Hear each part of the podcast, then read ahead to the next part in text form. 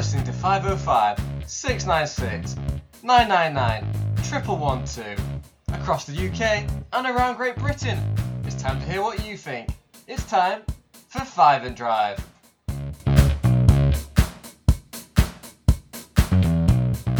Good evening, everyone, and welcome to a much earlier than scheduled Five and Drive. While we usually bring you the reaction from the weekend's games, we're here almost 24 hours before the final day of the Premier League season to hear from you. You're here with me, Bobby Ravage. And me, Ian Wong. I thought it was wrong. Give it a fucking rest, Ravage. If I told you once, I've told you a thousand times. I have a speech impediment. I knew you were the wrong person to host this show. Whoa, whoa, whoa, Wrongy. I'm just helping to clarify for the hard of hearing. Are you excited for the final day of the Premier League season? Absolutely, Bobby. This season has been absolutely packed with twists, turns, drama, excitement, and most importantly, a bizarre hike in car insurance prices. Almost impossible to get a quote these days without getting mandatory sleeping bag cover. Well, I can't explain that one for you, Rongi. We've got a bumper five and drive for you this evening, folks. We want to hear from all of our listeners. How do you feel the season has gone? Do you think Leicester are worthy title winners? And who's going to face the drop tomorrow? Who are you tipping to go down, Rongi? Well, Bobby, I would have said Burnley were safe, but since Paul Doyle managed to worm his way out of an FA charge, Burnley are right back in the mess. Four losses in a row since Doyle retook the reins. You're not wrong, Wrongy. While Paul Doyle was awaiting the FA inquiry, his team went on a four match winning streak and looked to be home and dry. He might have been better off letting Borin take over permanently. I still can't believe that Jeff Blabber let Doyle off the hook. That Panorama investigation presented more than enough evidence to take him down. Oh, yeah, I did catch that show. Absolutely fascinating it was. Just so we're clear, I scored six headed goals in my career to your two, Wrongy. Moving on. We've got our first caller. I believe we're talking to one of the architects of that investigation. Mr. Ian Quirey is on the line. What do you want to say, Ian? Yeah, hi, Bobby. I just felt a real need to talk to someone. That two and a half weeks with Paul Doyle nearly broke me. He's not the easiest person to spend almost all your time with. I mean, I barely slept. I had to consume my weight in alcohol pretty much every day. I had to engage in some of the seediest and grotesque acts that I now need therapy to help me to forget. On top of all that, I've continued to get threatening letters in the post and constant anonymous phone calls. I'm terrified to go outside. I'm thinking of going into witness protection. Oh my goodness, Ian, that sounds awful. It absolutely does, Bobby. Ian, what are the contents of these letters? Do you know who's behind them? Well, they're spelt using words cut out from the Turfmoor mob and clumsily stuck down with Pritt stick. I'm pretty sure that Paul Doyle is behind them. That's an extraordinary allegation from Ian there. Paul Doyle is threatening you, Ian. Is he threatening your life or those of your loved ones? no, no, nothing like that. He's threatening to come round to my house and drag me out for a night on the town. Says he hasn't seen me in weeks. He still hasn't been able to grasp that I was an undercover and only pretended to be friends with him for the purposes of the investigation. Maybe if I changed my name to Ian Investigator, that might throw him off the scent. I knew that Paul Doyle was an absolute wongan. Oh yes, thanks a lot for talking to us, Wongy. I'm sorry it didn't help in the end. Ian, I don't know what you're talking about. I was guaranteed my anonymity. Oh, of course. My apologies, Wongy.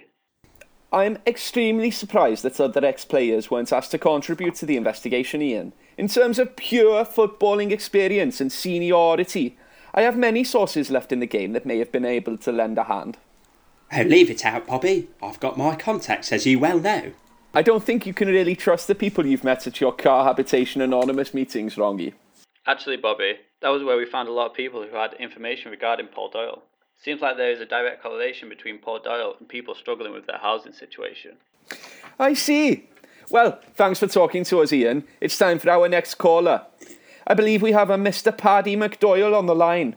Paddy, what are your thoughts on the season? Who should win Manager of the Year? Aye, it's nice to finally be on the show, Bobby.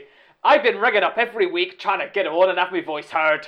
With regards to your question, I think we all know there's only one answer. Uh, who's that then, Paddy? Brendan Rodgers? Ole Gunnar Solskjaer? Robert MacDonald? Robert MacDonald? Are you having a fucking laugh? What the fuck has he done managed to do this year? He's a pile of useless shite. Please mind your language, Paddy. This is a live broadcast in the middle of the day. What are your thoughts then? Manager of the year? Well, it's Paul Doyle, of course. He's been hounded all year by the vultures of the FA and the media combined. The amount of falsehoods and outrageous allegations he's had to put up with, absolutely astonishing.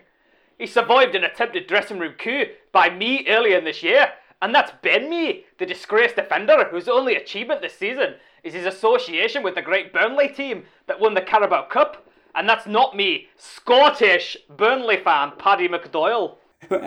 Where did you say you were from, Paddy? I, I can't quite place your accent. Uh, um, uh, I'm I'm from Dublin up there near Inverness in the Highlands.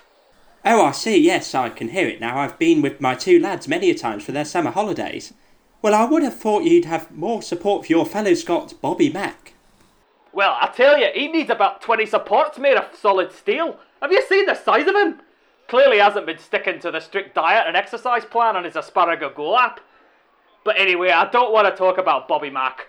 I'm here to hold the media to account. You two have had a lot to say about Paul Doyle on this show over the season. And I think you both need to show some humility and offer him a public apology. An apology, Paddy? What's on earth for, may I ask? Well, for a start, let's put some respect on the man's name. He managed to take a squad of useless, inexperienced, talentless, clueless, and from what I hear, mentally challenged footballers to the greatest victory in Burnley's history. Uh, uh, Paddy, I think Burnley have won the old Division 1 league title. Surely their league cup win doesn't outrank that. Oh, you listen to me, Rongi. The League Cup is probably the most difficult trophy in the world to win. You wouldn't know that because you didn't make it past the second round. So not only did Paul Doyle manage to overcome this unscalable mountain, he has established harmony in the dressing room and even looks to have saved Burnley from relegation. And they're, they're fucking shite. Paddy, I'm going to have to ask you one last time to uh, mind your language, and if we hear any more abusive language, I'm going to take you off the air. And I'm afraid that Burnley aren't out of the woods just yet. Burnley face a very difficult challenge against Jose Mourinho's Tottenham side, and need to hope that Bobby Mack's Newcastle don't get a result against the champions Leicester. It also doesn't seem like the dressing room is at all settled, Paddy. Burnley are on the four match losing streak since Paul Doyle returned to the dugout after that inquiry business. And the fans certainly seem to have turned on him. I think there was a chant at the last game that was along the lines of Paul Doyle's a crook, he's useless as fuck. Now you fucking listen to me. Those fucking players had better toe the line and get the job done tomorrow. Paul Doyle has given absolutely everything to his club. His stellar reputation is on the line. And, and you know what? He has turned down the England job eight times over this season just so that he can stay with Burnley and help them stay up. You're welcome, Gareth, by the way, if you're fucking listening. Uh, those ungrateful, knuckle dragging fans can shove their songs up their asses. What the fuck do they know about football? Absolutely nothing. Yeah, Paul Doyle is far too big for this fucking football club. And don't you worry, there's a bigger pond awaiting this big fish. Don't you worry about me. Paul Doyle, is that you? Well, I don't know what to make of that, Rongi. Extraordinary.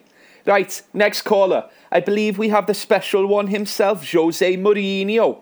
Hi there, Jose. It's great to hear from you. Good evening. I- I'm very excited to be on the show. You could call me the excited one. Well, well uh, how do you feel the season has gone so far, Jose? Europa League football guaranteed for your team next season. Where would that rank for you? It would be my greatest achievement ever in football.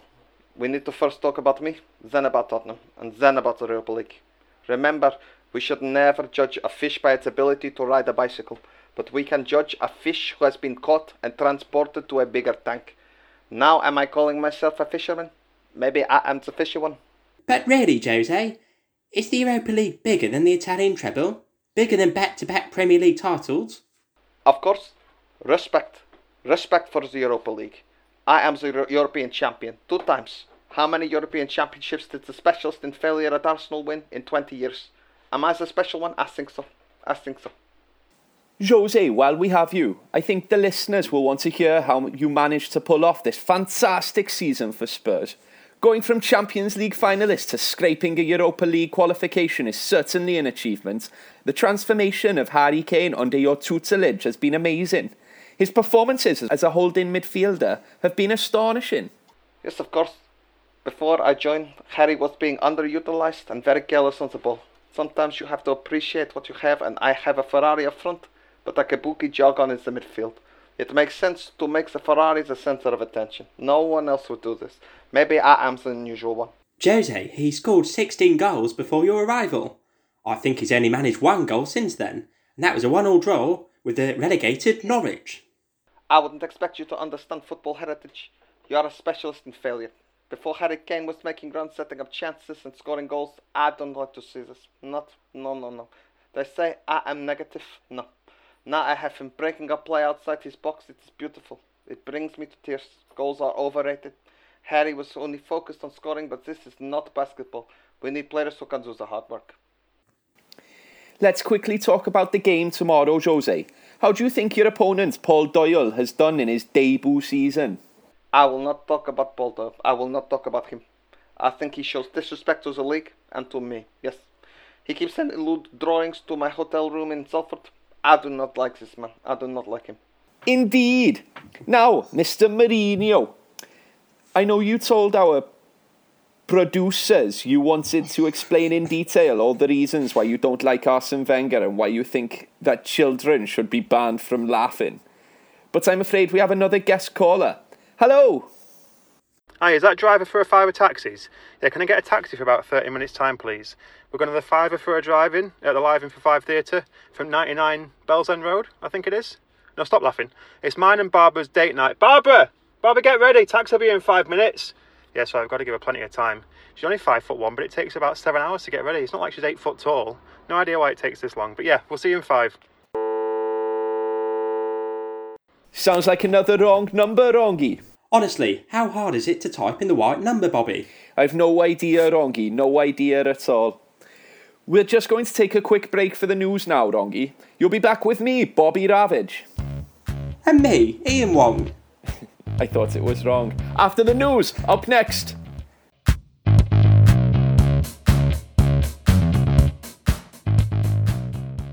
The time is now 4 o'clock. Now let's get today's sports headlines.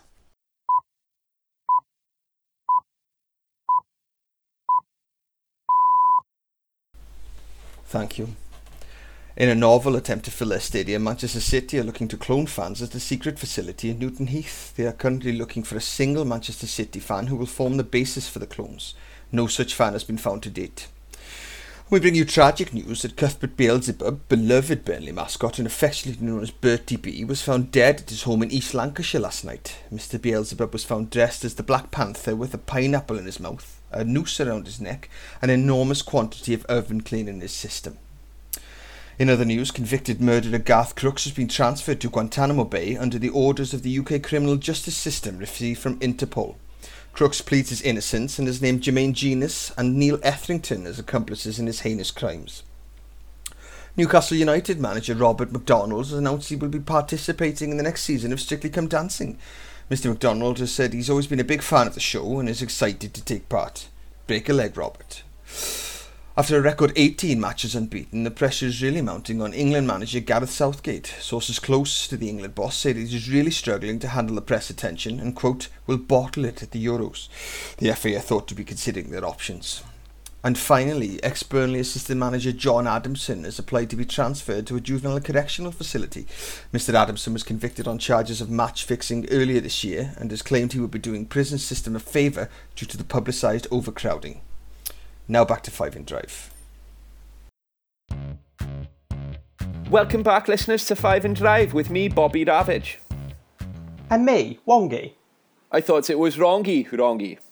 For fuck's sake. Now, I believe we have the Burnley chairman, Sir Tarquin Ewood Thatcher III, on the line. Hello, your lordship. Why, hello, Robert. Uh, I'm delighted to talk to you this fine summer evening. Lord, Lord Thatcher, how do you think the season has gone for your team? Has Paul Doyle lived up to expectations? Well, I certainly think that Paul has shown all of us what he is capable of, although it seems like the FA didn't see it that way. Although it does look like Burnley have done enough to see off relegation at this stage. Would Paul Doyle's job be safe with a season in the Championship? I don't want to discuss these sort of things now. I think what's important to consider is whether Paul has the assets he claims he has. I would have thought the inquiry might have helped me in this regard, but alas. Speaking of the inquiry, Lord Thatcher, we did hear some outrageous allegations from your ex mascot, Bertie B. RIP. He claimed you're running an exotic animal breeding operation out of the club's training ground. Can you comment on this? T- ugh. I'm disappointed in you, Robert. That was, of course, a complete fabrication from a disgruntled former employee. Not only that, but he was an active substance abuser, so I imagine he hallucinated some of these exotic animals. Down, Barkley, get in your box. I'll give you an ice sugared bun. Is everything okay, your lordship? Oh yes, my labradoodle, uh, Barkley is being very, being a very naughty boy. He can be a bit of a handful. Right, uh, okay. Uh, Sir Thatcher, we also heard a bit more recently about your legendary Premier League owners' parties in an expose by Rebecca Crooks in the News of the World. There was a leaked image of topless Mike Ashley riding a tiger while Sheikh Mansour poured what looked like a mixture of vodka, Jägermeister, and blue curacao into his mouth. You yourself were in the background in the paddling pool of what looked like champagne with a baby elephant. What do you have to say about this? No, no, no. You can't believe anything that beastly woman writes. I would have thought you knew that, Ian, considering that she wrote about you. Or is it true that you are responsible for the arson that has resulted in a honey shortage across Europe? These poor beekeepers' lives have been utterly destroyed, and now I have to import mine from Madagascar. Uh, uh, uh, what about the photo, your lordship? It's very easy to doctor a photograph these days, gentlemen. So is that how you explain the second photograph of you and Debbie Diabetes, where you're bent over and she's prepared to come at you from behind? Oh, I do apologise, my good fellows, but my sweet kitten Cordelia requires my attention. Cool do. Always a pleasure, your lordship. And now we're on to our next caller. Hello there. You're on with Bobby Ravage and Ian Wrong. Hello? Hello? International Maritime Rescue? My name is Graham Grahamson. I don't have long. I managed to steal a phone from one of the pirates. They're bound to come back any minute. He just went out for a smoke. You need to send someone out now! Where are you calling from, Graham? What are your thoughts on the Burnley season? In the bowels of their ship. Chained up. Somewhere in the Atlantic. God, oh God. They've got guns. Keep saying something about our reward is in heaven. If they know I've got this phone, I don't know what they'll do to me. Need to send someone to rescue me. Well, Graham, I think Burnley have missed their chance to get in a big Sam or an Alan Pardew to rescue them. They'll have to rely on Paul Doyle to finish the season with a flourish. Do you think they'll get the result they need tomorrow or later today? I don't give a shit about Burnley. I only care about surviving. Ah, you must be a Newcastle fan, Graham. They have the chance to stay out tomorrow if they win and Burnley lose. Bobby Mack has done a great job for you since he came in, hasn't he? Who on earth is that? Big Brucey fan, are you, Graham? Can both of you shut up and listen to me? I'm on a pirate ship somewhere in the Atlantic. They picked me up when I was stranded on an island. I think they're human traffickers. I don't know what they're gonna do to me. I need to get a message out to my wife. Oh, Sarah! If you're listening, I love you. It's too late for me. I can't seem to call anyone off of these fucking dickheads. I managed to steal a flare gun, and I'm gonna take this ship down with me. I'm going down and I'm not coming back!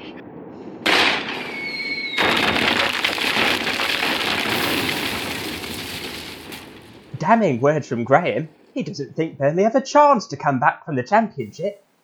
You're not wrong, Rongy. And I think Graham's views will be shared by many of our listeners.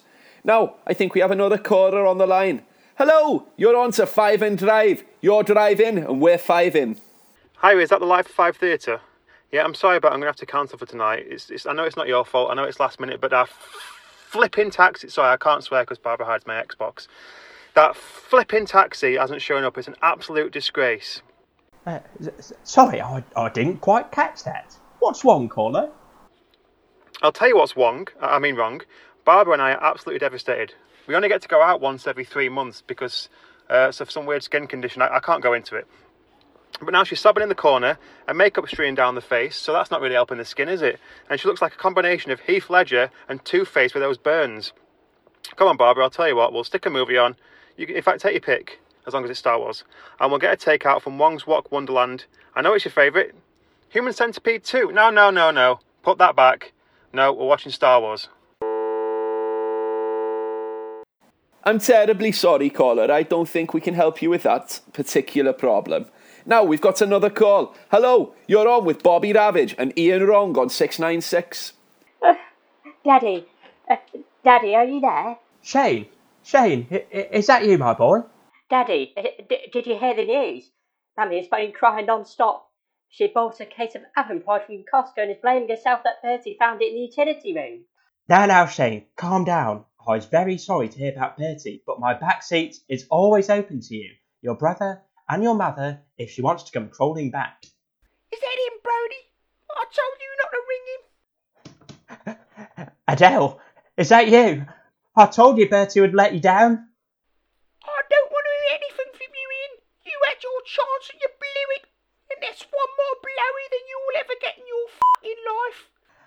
Adele, I, I, I told you I'm sorry. We could be a family again. Ha- a- and also, the producers told me that we need to get married again if we want a second series of The Wrong Ones. I, I knew it. You're a piece of shit, Ian. I don't care about any fucking TV series. Bernie left me his fortune, and I bet you fucking knew it, didn't you? I'm not giving you a single penny. You can rot in your car for all I care. Adele, Adele, I'm sorry. Mummy, Mummy, Mummy, calm down, calm down. I've made your favourite drink. Seven shots of vodka with a whiskey chaser. I'm not talking to you, Daddy. Mummy needs me, and you only care about your TV money. I'm not visiting you in the car park at Tesco this weekend. Brody, Brody, I can do better. I'll give you and Shane the best Christmas ever. Oh, donkey, what a terrible time in the Beelzebub household. Now let us move on. It would not be Five and Drive without this man calling up. It's Chief Admiral, Lord, CEO, Supreme Ruler, Ultimate Overlord, and Führer of the Burnley Supporters Club. It's Keith Hepplethwaite. That's Chief Admiral, CEO, Supreme Ruler, Ultimate Overlord, Führer, Il Duce, and CEO Lieutenant of the Burnley Supporters Club, my friend. Right, you are, Keith. Now, are you able to sum up how you think this season has gone for you as a Burnley supporter? One word for you, Roberts roller coaster. I've been following this club 10 light years, man and boy, and I've never known any season like this one. We've had our ups with winning the Caribou Cup, we've had our downs with the assistant manager getting convicted of fiddling the kiddies. Hi Keith, Wongy here. I believe that light years are a unit of distance and not time. My years studying astrophysics at Keele, just off the M6, were not wasted. And do you think you could stay up tomorrow? Well, I don't know, Ian. You're asking me the million pound question there. As I said at the start of the season, just as long as we avoid relegation, that's enough for me. You know, I've stuck with Paul Doyle throughout, and I have a feeling he won't let us down tomorrow. That's fascinating stuff, Keith. It really is. And would you like to say anything else one last time before we let you go? I would, as a matter of fact, Bobbert. I'd like to say something for my Debbie. She's away right now, but I believe, according to her roster, that she's got binned on kitchen fridge next to Veronica's drawings. She should be with David Davidson, and I know they always listen to the show from the back seat of his kabuki jog on. Oh, really? Oh yes, apparently. Ian Wrong's voice is the only thing David can get his engine started to, so to speak. Oh, bloody hell. Go ahead, Keith. What is it you wanted to say to Debbie? Deborah, you're listening? After all we've been through this year, you you know, you're the love of my life, the apple pie of my eye, stepmother to my wonderful Veronica. I would not change you for the world. I thought there would be no better way of asking you this, and I want to know, will you be my wife? Oh my word, Rongi, a proposal live on air. What a way to finish Five and Drive and put us right in the frame for an Oscar. You're not wrong there, Bobby. Indeed.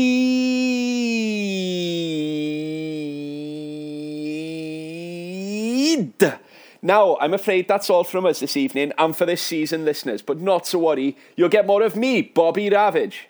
And me, Ian Wong. Just a little bit later on when we're special guests on Soccer Saturday covering all of the action. Where are you off to, Rongi? Oh, I think I'm watching my boys' club, Crystal Palace, at Bournemouth tomorrow. How about you, Bobby? Well, I'm back in my old club, Manchester United. You know, I had a fantastic time there, of course, so it's nice to be back. Oh, lovely. How many games did you play for Man United in the end, Bobby? Sorry, Rongy, didn't quite catch that. Um, many games, big club. Anyway, that's all from us. Goodbye from me, Bobby Ravage. And me, Ian Wong. I thought it was wrong.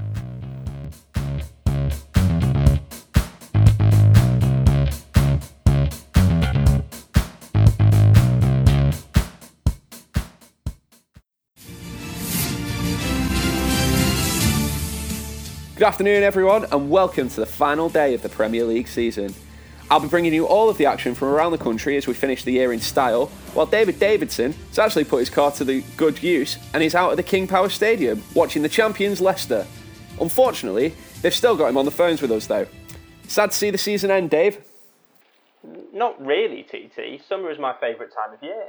Oh, yeah, summer, international friendlies, the transfer window. Mm, well, that, and it's also the most optimal conditions for sleeping in the car. I save a fortune in not having the heaters blowing out all night. Right, I see. Well, I thought it might be tinged with a bit of sadness for you, David, as this will be the last time we'll be working together as a pair. I'm off to Sly Sports next year. Uh, yeah, yeah, I heard about that. Well, you know what it's like, David. I didn't want to go, but when your head's turned and you get offered a seven figure salary, you can't say no. TT, the figures after the decimal point don't count. And I heard you, you begged them for a job offer. Got down your knees in the office at Sly HQ and cried. Wow, very bitter that, David. Very bitter. But as a pro, I'm going to breeze past it. First of all, for you listeners who don't already know, I have to bring you the sad news that Burnley FC mascot Bertie B sadly passed away last week. May he rest in peace. Very sad, very sad. He died doing what he loved, at least. You're not wrong, David. Dressed as the Black Panther, pineapple in his mouth, noose around his neck, and a huge amount of oven cleaner in his system. Enough to last a restaurant for a whole year, I believe, is what the coroner said. There's going to be a candlelit vigil held outside the club to remember Bertie after today's game. That's good to know. I might go along to see if I can flog a few candles and ambulance petrol. I'm sorry, I mean lighter fluid. To each their own, David. Now, I'm sure you remember that incredible FA inquiry we covered last time. How could I forget, TT? It's not the finest moment. In a remarkable turn of events, and against all the odds, Paul Doyle actually managed to escape prison with just a small fine and a slap on the wrist. That's less than what I got. I'm going to have to sell another kidney to recoup the loss I made betting on the outcome. Well, I don't know how many times we're going to talk about your lost bets this season, David, but hopefully that'll be the last one. And we're joined by our very own Andy Dufresne right now. Paul Doyle, you're on the line. How are you feeling after the extraordinary inquiry last month? Oh, I don't know. Extraordinary. I don't know. I don't know what you're talking about there, Tom. I mean, it was a pretty uh, cut and dry affair, pretty easy to breeze past, to be honest. And I tell you, I now know how Nelson Mandela felt after that spot of bother he got into with the authorities. Paul, are you comparing what you went through to the 27 years Nelson Mandela spent in a South African jail for fighting apartheid?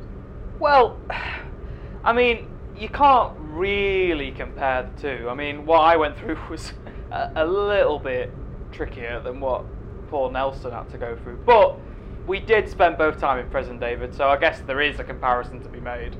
Paul, you spent a total of six hours in a holding cell.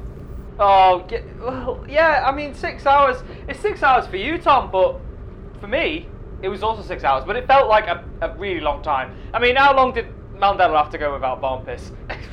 I, I, I don't imagine that he'd have gone five minutes, really, because the South Africans, they love a pint. I think Oscar Pistorius might be more of an appropriate comparison to you for someone on trial in South Africa. What's that, Davidson? Who the hell is he? He was the first Olympic athlete with no legs. I have been known to turn up to work legless, if you know what I mean. Well, that being said, the News of the World have stuck with the sports theme and gone for an O.J. Simpson analogy in their coverage of the events. Uh, who's uh, O.J. Simpson? What? O- orange juice? Sim- what? I'm not familiar with that man's work. I'm sure he's a stand-up bloke. Anyway, moving on to the football. How do you rate this season for Burnley, Paul?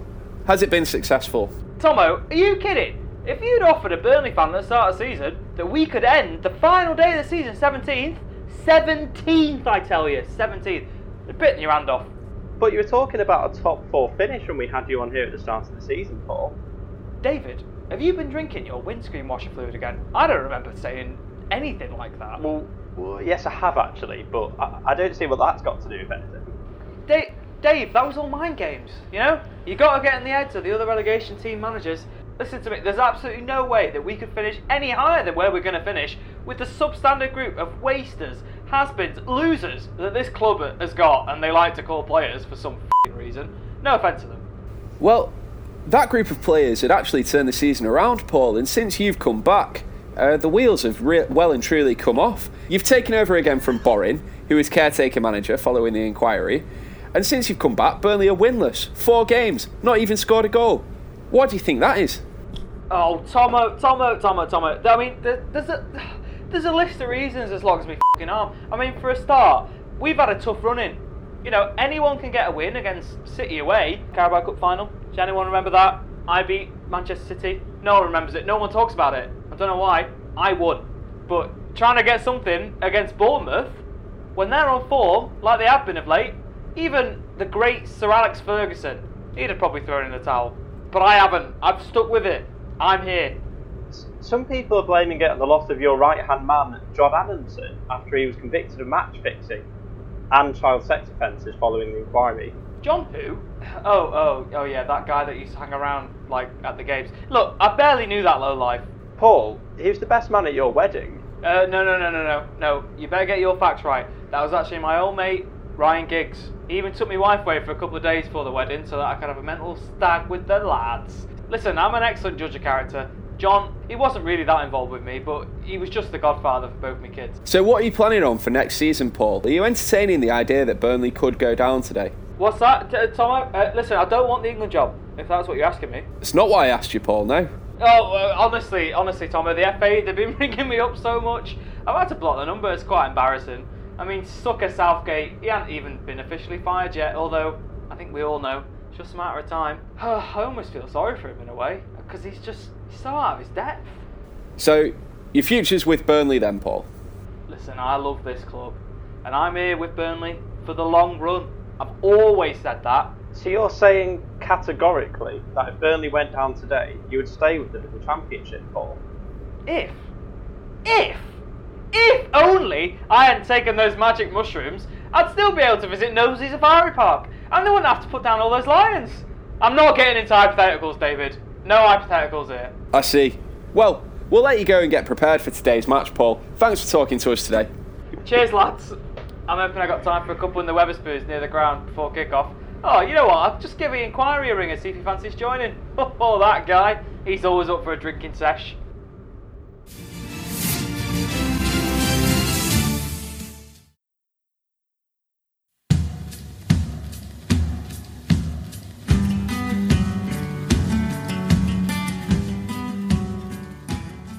We know all about Burnley manager Paul Doyle, but what about the man Paul Doyle? I've never had it easy, but I've overcome grief and hardship to become the best manager Irish football has ever produced.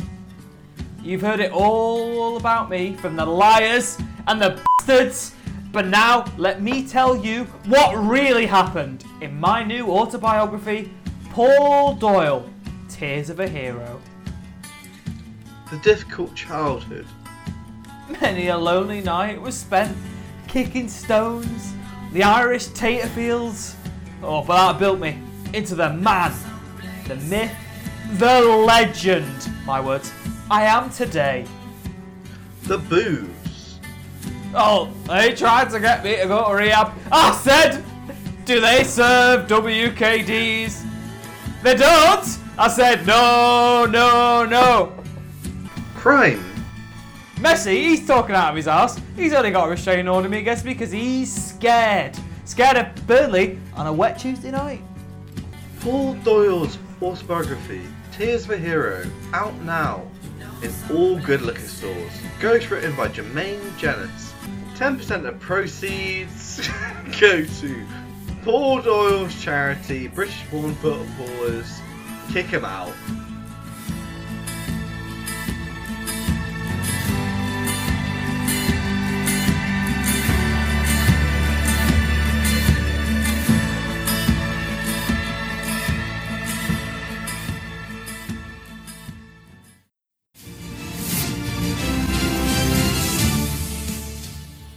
Welcome back to this most super of Saturdays, which brings us to the conclusion of the Premier League season. The sun is shining, players are ready, And the best thing is that Double D has been sent off to the King Power to cover the Leicester Newcastle game. What a day! I, I can hear you, you know. I thought I could mute him. How do I mute him? Right, right. Well, most of the business at the top of the league has been sorted for some weeks. All the interesting action is happening around the bottom. Sitting one point from safety, Burnley hosts Jose Mourinho's Spurs team, who are looking to claim a Europa League place. Meanwhile, Robert McDonald's Newcastle, who hmm. sit just above uh, Burnley in the table, face the champions Leicester at the King Power Stadium. Another intriguing tie on the final day is the Merseyside Derby, and at Goodison Park to cover that match for us is Jimmy Asparagus. How do you see this one shaping up today, Jimmy?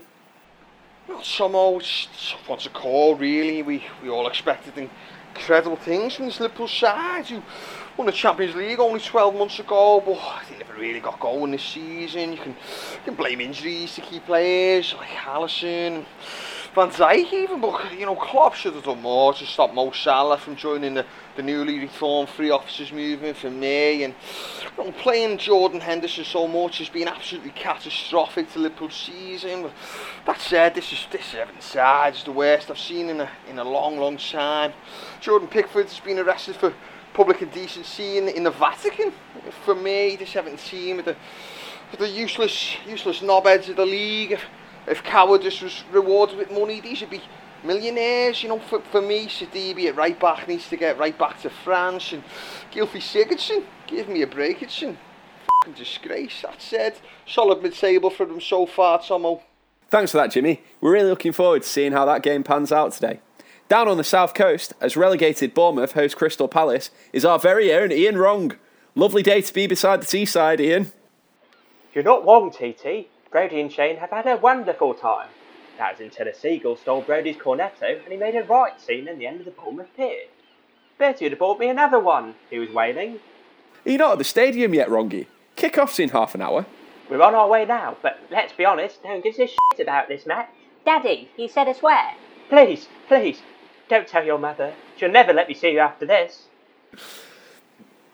Thanks, Rongy. Sounds like you've got enough on your plate. Over to Bobby Ravage now, who's covering the Manchester United versus Sheffield United game. How's it going up in the northwest, Bobby? Well, we find ourselves here in the extraordinary circumstances where a win for Sheffield United would take them above Manchester United into fourth place, Tomo. Having come up through the ranks at Manchester United and knowing the standards that the likes of Giggsy and Scholesy used to set, this can only go down as a disappointing season for the Red Devils.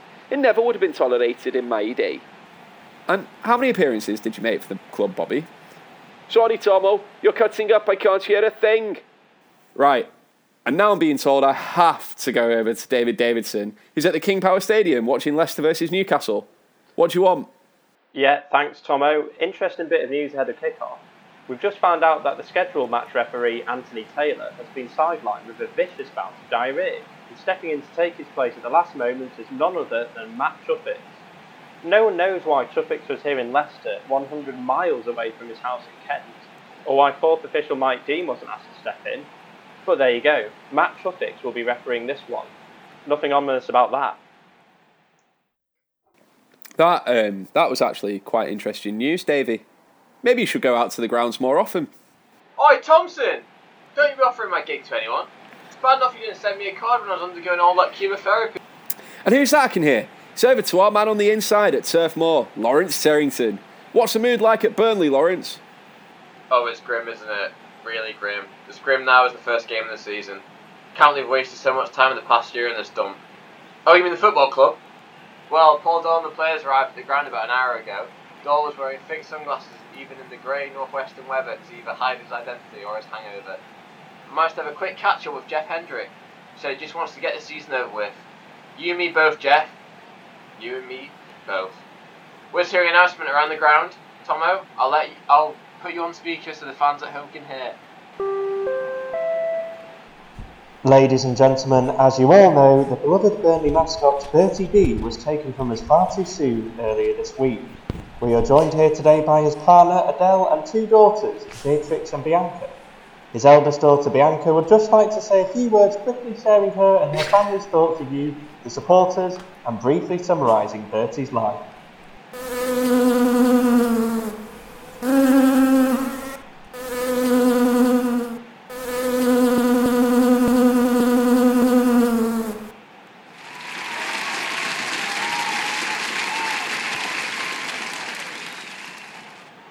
I think that we can all agree that that was a truly moving sentiment and very informative. I had no idea that Bertie did two tours of Afghanistan.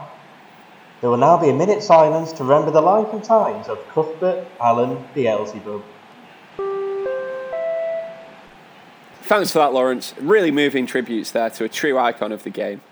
Now, we're moments away from kick-off, but before we do, let's take a word from our friends over at Broke Lads. Are you a pathetic excuse for a human being? Are you a useless worm? Do you barely earn enough money to make ends meet? Well, this is the perfect time for you to bet now on the Broke Lads app. Download Broke Lads today. Burnley to stay up. Evens. Burnley to go down. Evens. You'll see Mourinho to do a knee slide on the touchline. Evens. Bet now, bet recklessly, bet on everything with both hands. Please gamble responsibly. And we're off! Bringing you the action from all the grounds as we witness the thrilling denouement of this year's P- Premier League season. Through most of the action has been sewn up by now, we're keeping our eyes firmly fixed on the King Power Stadium and Turf Moor, where we will see which of Burnley and Newcastle will join Norwich and Bournemouth in the Premier League drop zone. I'm hearing that there's been some early action in Leicester, where Newcastle could have the chance to save themselves. Over to David Davidson to tell us more. Why do we put him on an interesting game? Yes, TT and champions Leicester have an early goal. James Maddison slipped a quick one through to Jamie Vardy, who buried it beyond Martin Dúbravka. We're just awaiting a VAR check for a possible offside. Referee Matt Tuffix has jogged over to the pitchline monitor to check the images. And is that. Yeah. Tuffix has switched off the monitor and pointed to the centre circle. The goal stands. Leicester 1 0 up within five minutes, and as things stand, Newcastle, Newcastle will be back in the Championship next season. Pretty incredible scenes there, David. Although this is the exact kind of bizarre behaviour we've come to expect from Matt Chuffix this season. Over to Lawrence Terrington to tell us how Burnley are getting on. Thanks, TT. News has just come through to the ground about what's happened at Leicester, and there was an audible groan from most of the fans here. I heard one fan say that relegation would be worth it if they got rid of that useless tosser Doyle. Paul Dolmy of has been salsa dancing in his technical area since hearing the news about Newcastle. Thanks for that, Lawrence. And Paul Doyle looks a happy man. 20 minutes on the clock. Let's head over to Jimmy Asparagus to talk about the Merseyside derby. What's been going on, Jimmy? Well, not a lot somehow. There's been less action here than the asparagus goal tracking on New Year's Day. There's, there's no spark from either team, and by the looks of things, they're all ready to take the beach after this one. Um, in fact, if I, if I look down at the pitch right now, I think Tom Davies is, is actually wearing his flip flops as we speak. Thanks, Jimmy. Keep us posted. We're approaching half time now, and there's been a huge goal at Turf Moor. How important could this be in Burnley's season? Over to Lawrence Terrington. Huge goal, Tomo. Typical Burnley in many ways. As Titus Bramble lumps it forward, the ball is headed out wide by Chris Wood to Dwight Gayle, who beats his man and works the ball into the near post. It's met by Ashley Barnes, who nods past a flailing Hugo Lloris. Miserable celebrations from the Burnley players are not mirrored by their manager. Paul Doyle was bouncing on the touchline. He's gone, but he's gone now. He's gone charging down the touchline right through the tunnel. Maybe nature called? Either way, it's 1 0 to Burnley. And as it stands, Burnley will be a Premier League club next season. Back to you. Thanks, Lawrence. And as the half time whistles ring around the grounds, Burnley is staying up.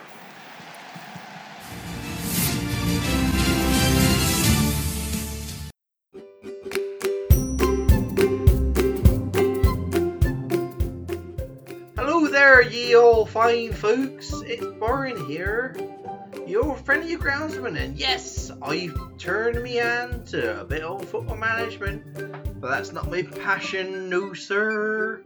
What Warren loves is tending gardens, and that's why I fully endorse this product. The newest product in the prestigious BowLife brand, presenting Borin's Bodacious Hedge Trimmer. Do you have an untamable bush? Is your edge so tangled that you can't see this pitch underneath? Burn spent years and years honing his craft, as he himself is a right mess downstairs. The Borin's Bodacious Hedge Trimmer is adored by gardeners everywhere. Wait a second. Why is he sticking it down his trousers? I hear that's getting rid of the unwieldy party guard. Mrs. Borin will be absolutely delighted by these results. Oh, Jesus Christ. By the Borin's Bodacious Hedge Trimmer out in all good libraries by tomorrow.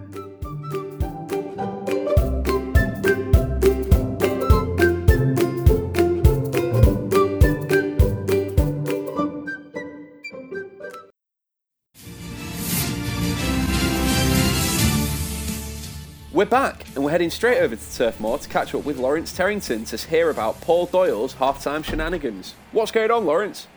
Thanks, Tomo. We're here hoping to catch a glimpse of what Paul Doyle is telling his players during this halftime team team talk. Hold on a second. Paul Doyle's just walking up towards me now. I think he's on his phone. He stopped just a couple of yards away. Let's see if we can listen in. Hello, hello. Yep, yep. God, yep. Uh, yeah, it's me again. Uh, can I can I just quickly uh, speak to John Anderson, please? Yeah, I know. Listen, I know I'm not supposed to ring up, but this is really important. His mother is unwell. She's on a deathbed. Can you just? You need to go get John, please. Just go get him now. Hello, John. No, no, no. Don't worry about that. Your mum, she's fine. Look, listen, mate. We're winning one 0 What substitutes do I make? John, John, I do not want to hear that you've been attacked again. I think that makes me feel. Do you know how much of a fucking moaner you sound right now? Listen, we've all got problems. Oh, they ran out of John Smith at the spoons before the match, so I had to have Ruddles. Oh, he should have been there. Right laugh, actually. Me and Ian, shots of tequila, Sambuca, Jaeger, one after the other, and he threw up all over the bar.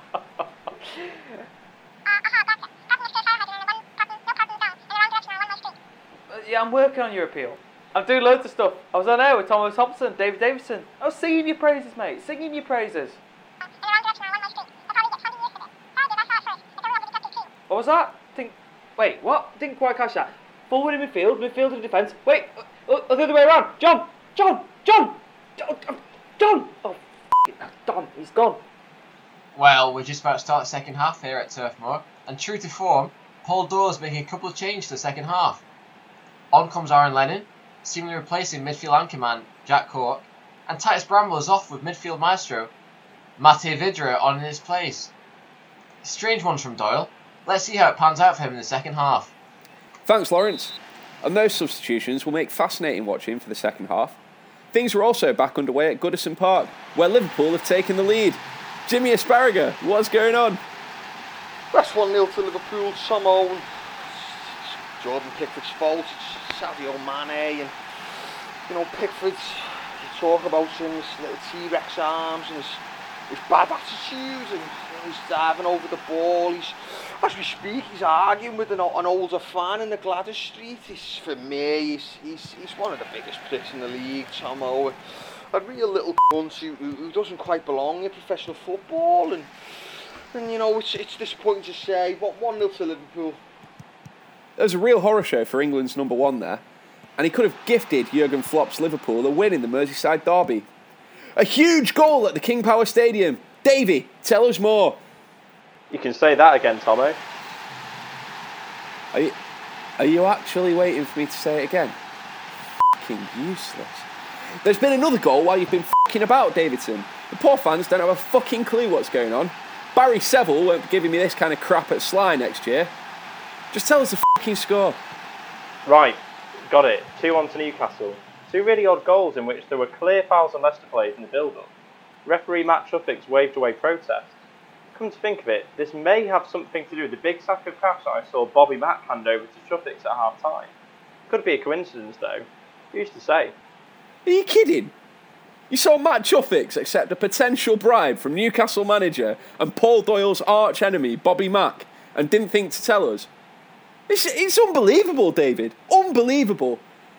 And there's been a goal at Bournemouth. Ian Wrong, what's going on down there? Has there been a goal, Tomo? Me and the boys have gone for some half-time fish and chips.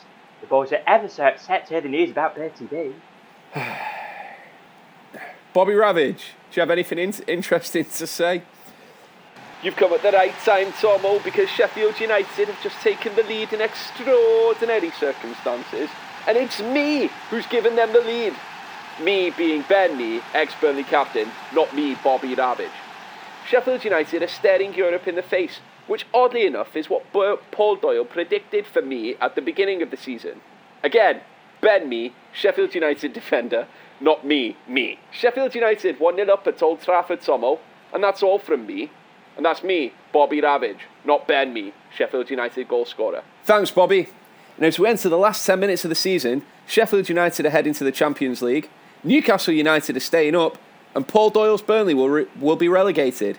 You can't take your eyes off this one. Oh my god! And that noise tells us there's news from Turf Moor. Lawrence Terrington, what's going on? Unbelievable scenes here, Tomo, as Jose Mourinho's Spurs equalise. It's that man, Harry Kane, who's brought Spurs level, and Paul Doyle is bereft. He's thrown his phone in the water cooler, screaming, F you, Adamson, you nonce! And is now slumped in his chair with his head in his hands. Spurs boss Mourinho on the other side is ecstatic. He's slapping his chest and waving his arms at Spurs fans in the corner. It's worth remembering that Spurs have nothing to play for and will only be in the Europa League next year. The Burnley players get the game back underway and have five minutes left to save their season. Thanks, Lawrence. It seems to be all over for Paul Doyle as the final whistles are starting to come in. It's all over at Goodison Park. What's the final score, Jimmy? One us to the cop chase, Tomo. Oh, yeah, having a bit bigger disappointment to me than my lads and the, the apology letter I got from Jorex after he was born. It's really, really dreadful from both teams. And neither are going anywhere fast, Tomo. Oh, you've, you've really got to question Carlo Ancelotti and his signings because on Wazzy Keane and Alex Iwobi and Andre Gomez are just not up to it. And as for Liverpool, I don't know what they're so happy about finishing eighth in the league and scraping past the Everton side. It isn't anything to be singing about really. And what a dreadful derby. I could have been out getting vital steps in on my asparagus go up. Thanks, Jimmy. And it's all over at the King Power. Double D, what happened? Well, Newcastle have won TT, but football's the real winner here. What does that even mean? Well, Newcastle are staying up. Big old club with a big fan base, big win for the football here, no? Anyway, unusual scenes at the end here as Matt Tuffett heads straight over to the Newcastle bench in the final whistle and gives Newcastle manager Bobby Mack a warm embrace. They're, they're now lighting up two expensive looking Cuban cigars and are laughing along with each other. Matt Tuffix is certainly happy to see Newcastle stay up, that's for sure, but why? Why indeed, David? Why indeed? Surreal scenes there at the King Power. I hear the sound of the whistle coming through from Lawrence Terrington. LT, is it all over for Burnley? It is, Tomo. It is sad scenes here. The final whistle has gone and Burnley are relegated. Spurs manager Jose Mourinho has gone charging down down the touchline as has been knee sliding up and down the penalty area. He's obviously buzzing with Spurs' Europa League finish that was already secured before kick-off. The Burnley team and coaching staff were booed straight off the pitch and down the tunnel. It is it's dark scenes here tonight. With empty can- cans of varm piss being thrown at them from all angles. You can hear the chants of "We want Doyle out" ringing around the ground, and the atmosphere is getting more toxic, toxic and sour by the minute. Oi! Leave Terry alone, you cretin! I've got to go, Tomo. My driver's getting picked on by the Burnley disabled fan section. Incredible scenes at Turf Moor. And let's hear the final scores from around the ground in the last classifieds of the season. Burnley 1, Tottenham Hotspur 1. Burnley FC relegated to the Championship. Leicester City 1, Newcastle United 2. Everton nil, Liverpool 1. Bournemouth Palace no score because Ian Wrong was not there to record the score. Arsenal 2, Manchester City nil. Manchester United nil, Sheffield United 1. Chelsea 1, Wolverhampton Wanderers 1. Norwich City nil, Watford nil. West Ham United versus Southampton abandoned because no one cares. Brighton Hove Albion 10, Aston Villa 8. Do that. Welcome back to the final Soccer Saturday of the season, which seen Burnley relegated under Paul Doyle. We're going to head straight over to Turf Moor now to Lawrence Terrington, who's watching all of the action unfold. It's toxic here right now, Tomo. The fans have gathered in their thousands outside the grounds, waiting for the players and coaching staff to leave. Burnley captain Jeff Hendrick came out and spoke to some fans at the front of the mob, and the feeling is that they're only here for Doyle, which could be why there are so many burning effigies of Doyle's dismembered body. The playing squad were then allowed to leave the scene and escape on the team bus. Doyle really is all on his own here with the fan, and the fans want blood. The pitchforks are out. There is literally a man, a man with a pitchfork. He calls himself Borin. Where do you even get a pitchfork? We're going to have, try and capture some of the things the fans are shouting using Terry's drone mic. Why do you have that, Terry? So you can listen to your ex-wife and a new fella having sex while you're sleeping in your car? Fucking hell. You stolen you stole this club from us, Doyle. Now feel my pitchfork. Two days, man and boy I've supported this club, and I've never seen such a disgrace. What will I tell Veronica about our club? You'll pay for this, Doyle. You really will. Come out and take it like a man, Doyle, you filthy scoundrel. I'm going to can't stop you fucking two face, you twat. Well, it's clear that Paul Doyle has lost the dressing room, and this is the saddest day of my life. Saturday when your wife died after what doctors described as losing will to live? It, it, Yes. And when her body was finally laid to rest this morning? Yeah, absolutely, yes. It, it's time for Paul Doyle to join Margaret, my wife of 60 years, six feet under. And here he is now. Oi, right, calm, calm down. Everyone, could you just step back, step back for a minute? Or Audrey, Audrey, just put out that. You co- don't, don't, don't throw that, Audrey. Come on, stop it. Calm down. This is not the outcome any of us wanted when we started the season, and it's now time for them all, the chairman, the players, and yes, you lot, all of you, stood right here, the fans, to reflect and think about how all of you could have better supported me in my vision for this club. Oh, shit! Oi! Don't waste that, you fucker! Oi, get off me! Get, get, get your filthy working class paws off me, you fucking dogs! No!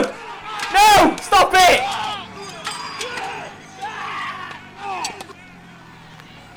Uh, order! Order!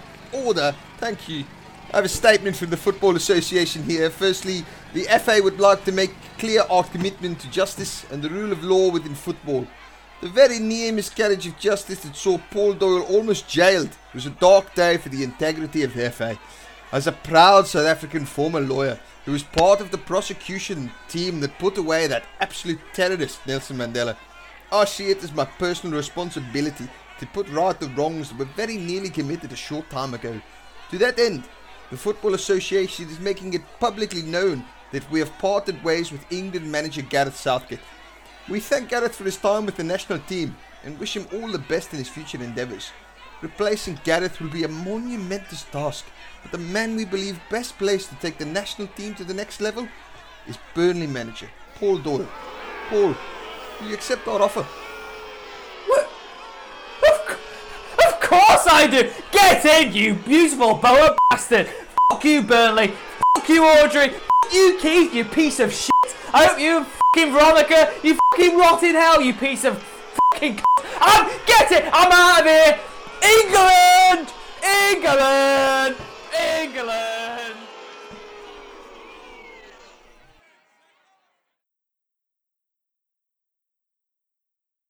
Join us for the Managing Without Football Christmas special, where we see Paul Doyle take charge as England manager for the very first time ahead of the European Championships. But now, it's goodbye from all of us here at Managing Without Football, and thanks for listening. If your name's Tomo, you've got to do a Jagerbomb. Charles. In the end, Bobby. Sorry, Rongi, didn't quite catch that. Um, many games, big club. Anyway, that's all from us. Goodbye from me, Bobby Ravage. And me, Ian Wong. No, is that right? Yes! no, because it because he wrote because he wrote an R on. Stop confusing. Yeah, but you fucking read it Just read it as Wong! Wong. How many times have you done it? No, because because somebody put in an R. Why? Why? Why do you? Bondi, the thing that, that's on the screen doesn't actually like come out in, in the uh, podcast. Yeah. Right. Go on. Did you say it? Just, Did you say it right? read your line. I've done it about four again. times now. And me. Do it again. Uh, oh, uh, and me. Ian wrong. What? Um, What was that? Right, am I doing it with an R or not? I'm, I'm, I'm no, gone. no R. Well, Without there's never an been R. an R. There's never been an R. Well, I d- I did Every that before single and no one's time, listening, just laughing o- at me. Over the past Right. four months. you said, no, is that right? Afterwards.